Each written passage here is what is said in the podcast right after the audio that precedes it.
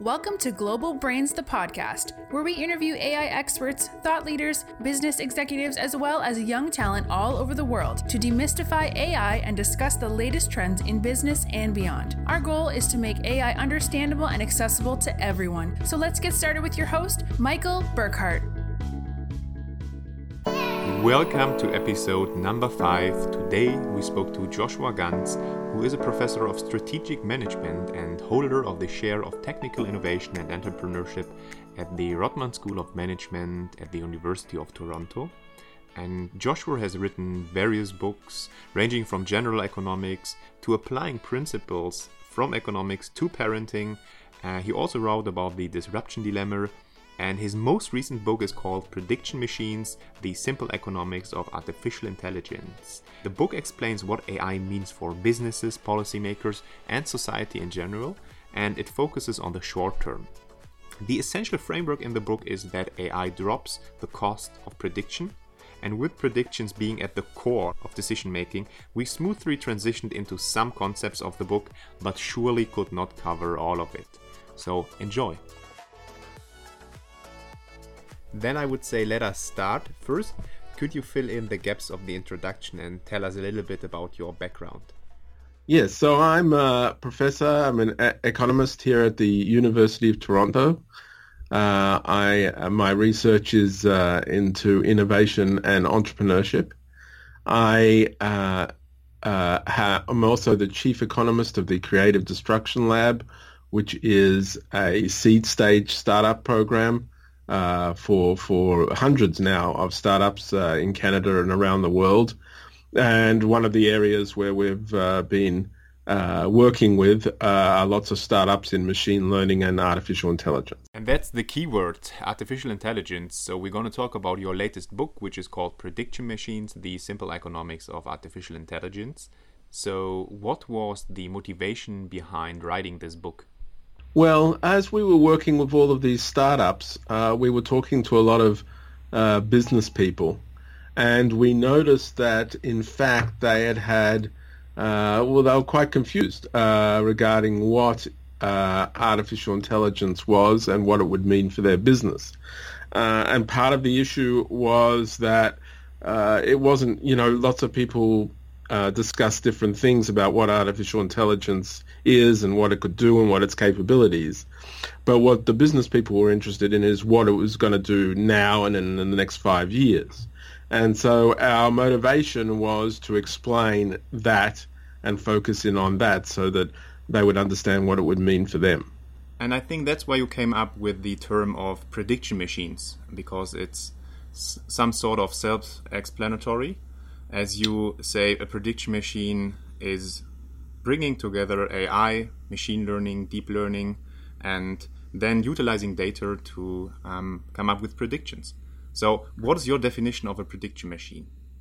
So, uh, just in two steps, a prediction is is where you have uh, take information that you do have and use it to create information you do not have, such as you have information regarding historical weather patterns and you use it to create information what the weather's going to be like tomorrow or next week uh, from uh, from that, and that's what a prediction is. Uh, and essentially, you know, there have been statistical methods for prediction uh, for for uh, for age for many many many decades, but the new advances in machine learning, what they were was a far superior way of uh, predicting, especially when you had large quantities of, of data uh, and also more or less complicated things that you were trying to understand. And uh, so we came up with the term prediction machines because essentially that's what the new artificial intelligence was. It was good at one thing, prediction, and it was a machine. So prediction machine. Okay, all right, that sounds reasonable. Then let's take it a step further because you also bring in the human element. So, what's the role of the human in the process? Well, uh, the human has a, an important role, um, precisely because the machines only do one thing. Uh, uh, prediction is an important part of decision making. Uh, it goes into almost every decision, uh, but uh, that's not all you need to make a decision. In order to make a decision, you normally need someone to understand and tell you, uh, or or you to tell yourself, you know, what the different payoffs or rewards from different alternative actions are, depending on the predictions that you might receive. So you, if you want to uh, uh, deciding whether to carry an umbrella today or not, uh, you need to not only take into account whether it's going to rain or not. That's the prediction. Mm. But you never get a certainty. You get some percentage. You also have to take into account, you know, what's my cost of wearing an umbrella versus my cost of getting wet. In other words, what are the costs of making mistakes? Uh, and that can't come from the machines. People have to come up with those things.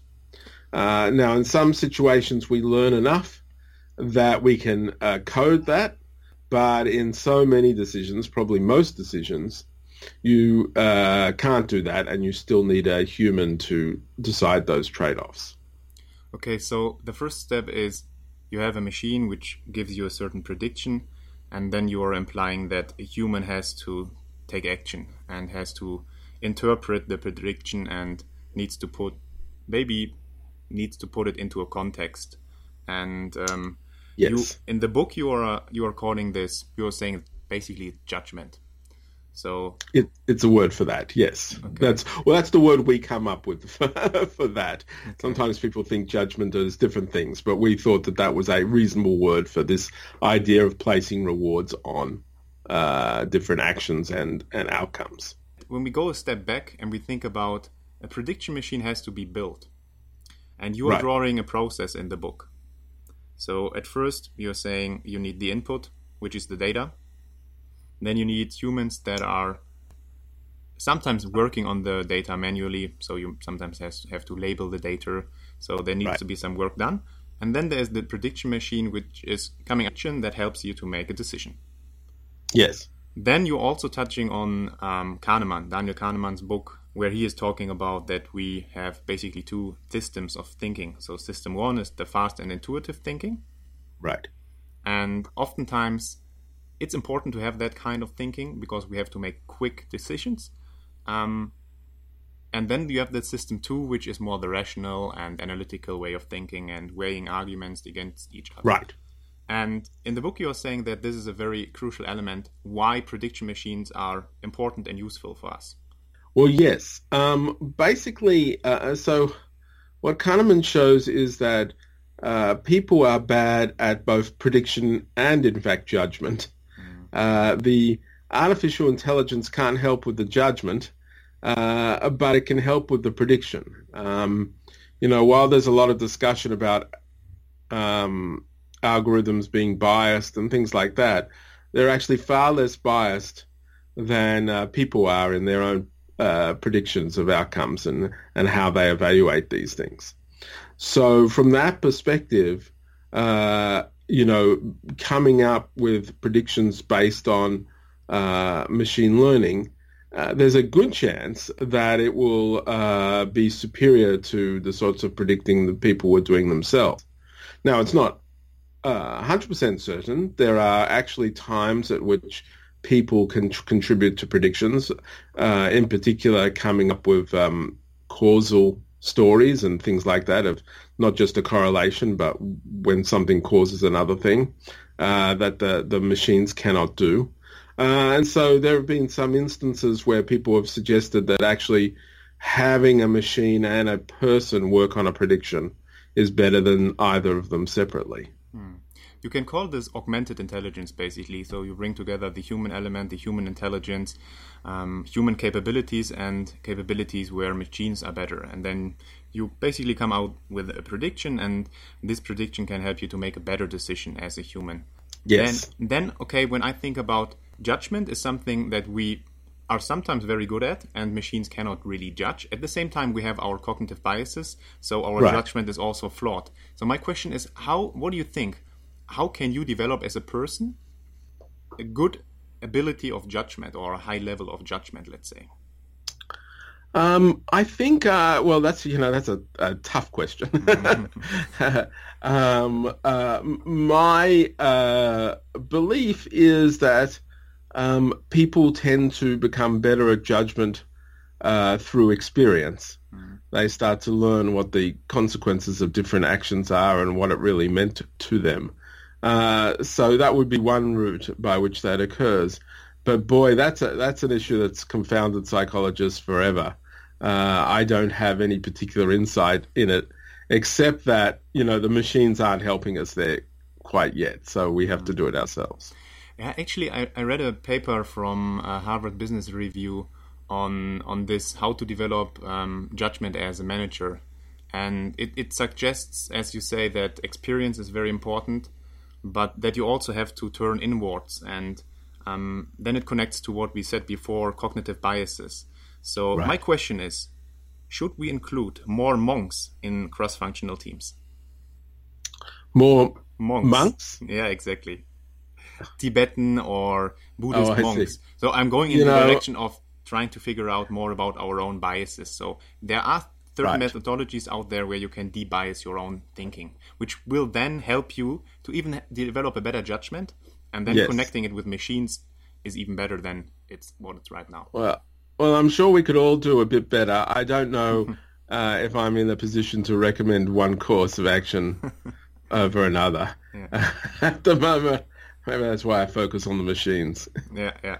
It's. I think judgment is something when you take it from another perspective and you think about why machines are good at coming up with predictions or in which areas machines are good. Those are areas where you can quantify actions or where you can break down a process into smaller steps. Yes. And then you can um, build a model and then you can come up with a prediction. Right. Judgment is something that cannot be really breaking down. It's not describable. It's not easy to describe. That's the problem with judgment. If I can describe why I want to do something, then I can probably code it as well. so description is like a precursor to automation in that regard. Uh, with prediction, you know, we're putting these uh, uh, data into this black box and we're getting out things that, that look like they're doing very well in predicting. Uh, but there is another problem is that sometimes people are deploying these things without understanding what is driving the prediction. Uh, I suspect that uh, that's not a sustainable situation and that we will want to know more about why the machines they are. Um, I mean, this is a very big problem, the black box problem. And it's due to the capacity that we don't have the capacity to go through all the processing that is happening and also when you think about the future and you think about that the advancements and that the speed is even increasing, do you think there is a way to um, be able to make algorithms more transparent? And what do you think? What needs to be done in order to do that?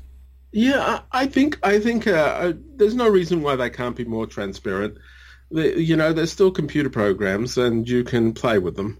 Mm-hmm. Um, so, you know, while in some situations they come up with predictions that are somewhat surprising, uh, you know, it is possible to go back and, and understand what is driving it.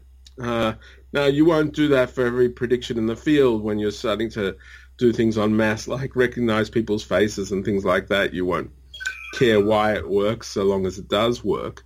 Uh, but in other situations, you want to understand that situation. Uh, you understand that prediction, and you can go back and you can play with the data in the machine and other things like that uh, to see why it comes up with different answers.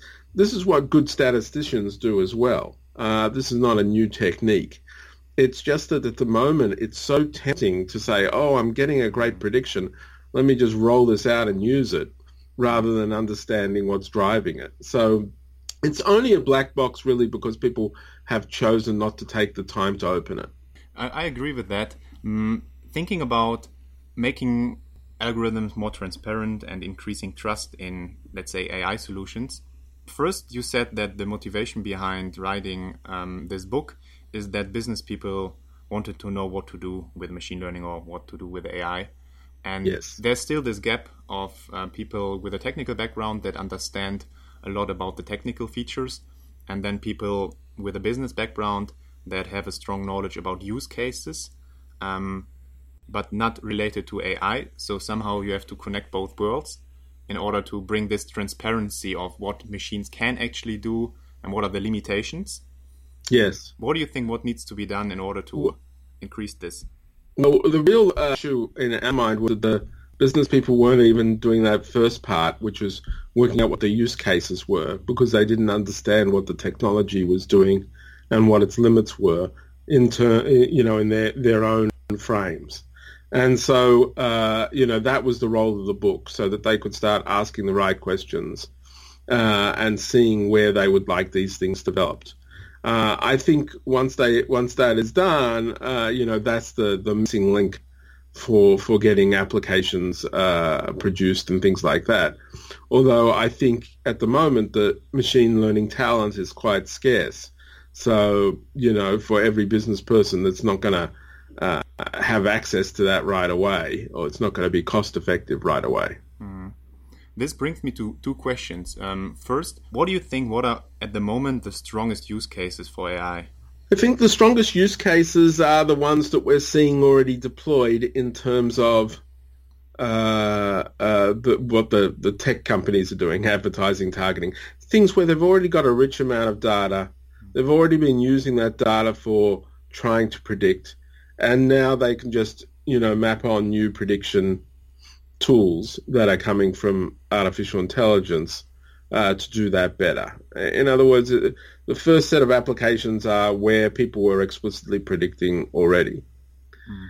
What's more interesting is uh, as this gets rolled out, where people start to see applications as prediction problems and they start to collect the data for that and train machine learning algorithms on that data. And you might see uh, new applications of prediction coming uh, uh, in other places where uncertainty might be tackled. And it's very hard for me, you know, sitting here to know where that might uh, actually occur. Hmm. Uh, I suspect we will be, we can look back five, ten years and be quite surprised about where that occurs. But I think it's uh, why this is an exciting technology is because I think there's a lot more predicting to get done than has been done, and this technology will open that up. Which brings me to the second question, as we are talking right now about the implications um, in the future. Um, jobs, so skills have to change, and certain jobs, based on the framework we have been talking about, bringing together humans um, that in the first place ask the questions and define the problems, and then the prediction machines come up comes up with a prediction, and then we have to put it into action. Um, so yes. one human element or one, let's say, very strong human capability is curiosity. So a machine is not asking questions, not yet. So we are defining this. Right. Uh, yeah. So you know the machines are still quite limited in terms of what they uh, can do. Um, in some situations, that might lead to automation, uh, maybe with self-driving cars and things like that. But for the most part, actually, uh, being able to automate uh, whole jobs and other things like that has proven quite difficult to do. Uh, and uh, you know it's it's difficult in the best of times, and, and even more you know no maybe more difficult with regard to artificial intelligence. And so I think uh, the job concerns aren't really playing out. Uh, in fact, I think it's more likely to be job creating uh, as these tools open up uh, you know new jobs and new tasks that can be done using them. So I, I'm I tend to not be worried about the job situation. So you're saying it will open up jobs, but that at the same time means that we have to learn new skills because those will be different kinds of jobs. Yeah, but uh, not necessarily. It, it's not necessarily that hard to uh, learn the new skills. I mean, I don't know if the jobs will be that different, but you, you may be doing your current job and part of what used to be a routine or boring task will now be uh, assisted by artificial intelligence, leaving you to spend time on the more interesting tasks. So it's not clear, you know, how far away from your current job the new job will be. Mm, yeah. So with regards to the book, you are focusing on the short term. And are you working on some exciting projects that are related to the book?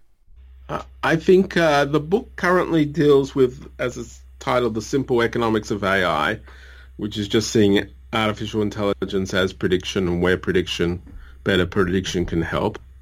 Uh, what becomes more complicated is once you, a lot of people are using AI tools for prediction, they change their actions and they change their actions in response to what other people are doing. And in which case uh, you are moving from individual decision impact to uh, multi-person decision or game theory impact. And that's where things become more complicated. And so that's the next phase of our research. Could you give us an example to make this a little bit clearer? Yeah, one example of that is uh, so people are using artificial intelligence to set prices to, you know, because they're trying to predict demand for their products. Well, if you're competing with another firm and they're using an algorithm to set their prices, it could be that the two uh, algorithms end up interacting with one another. And uh, so uh, that is a more complicated situation than just trying to forecast demand on your own, forecasting what the other AI is doing and things like that and what they're forecasting just gets complicated quite quickly. Uh, and so it would be interesting to work out what the implications of that might be. Interesting. I have to go deeper into that. Maybe that is a topic for another podcast session in, in the future, in a few months, once there's more yes. research needed. Um, yeah, well, I don't know any answers yet. I, I, think it's a very complicated topic and it needs some time. I see that you're doing a lot of interesting research, and I'm pretty sure there's something else to talk about. And I would be very happy if we can have a second session in the future at some point. Great, that'd okay. be good. Perfect. Okay, Joshua, All right. thank you so much. Well, thanks very much.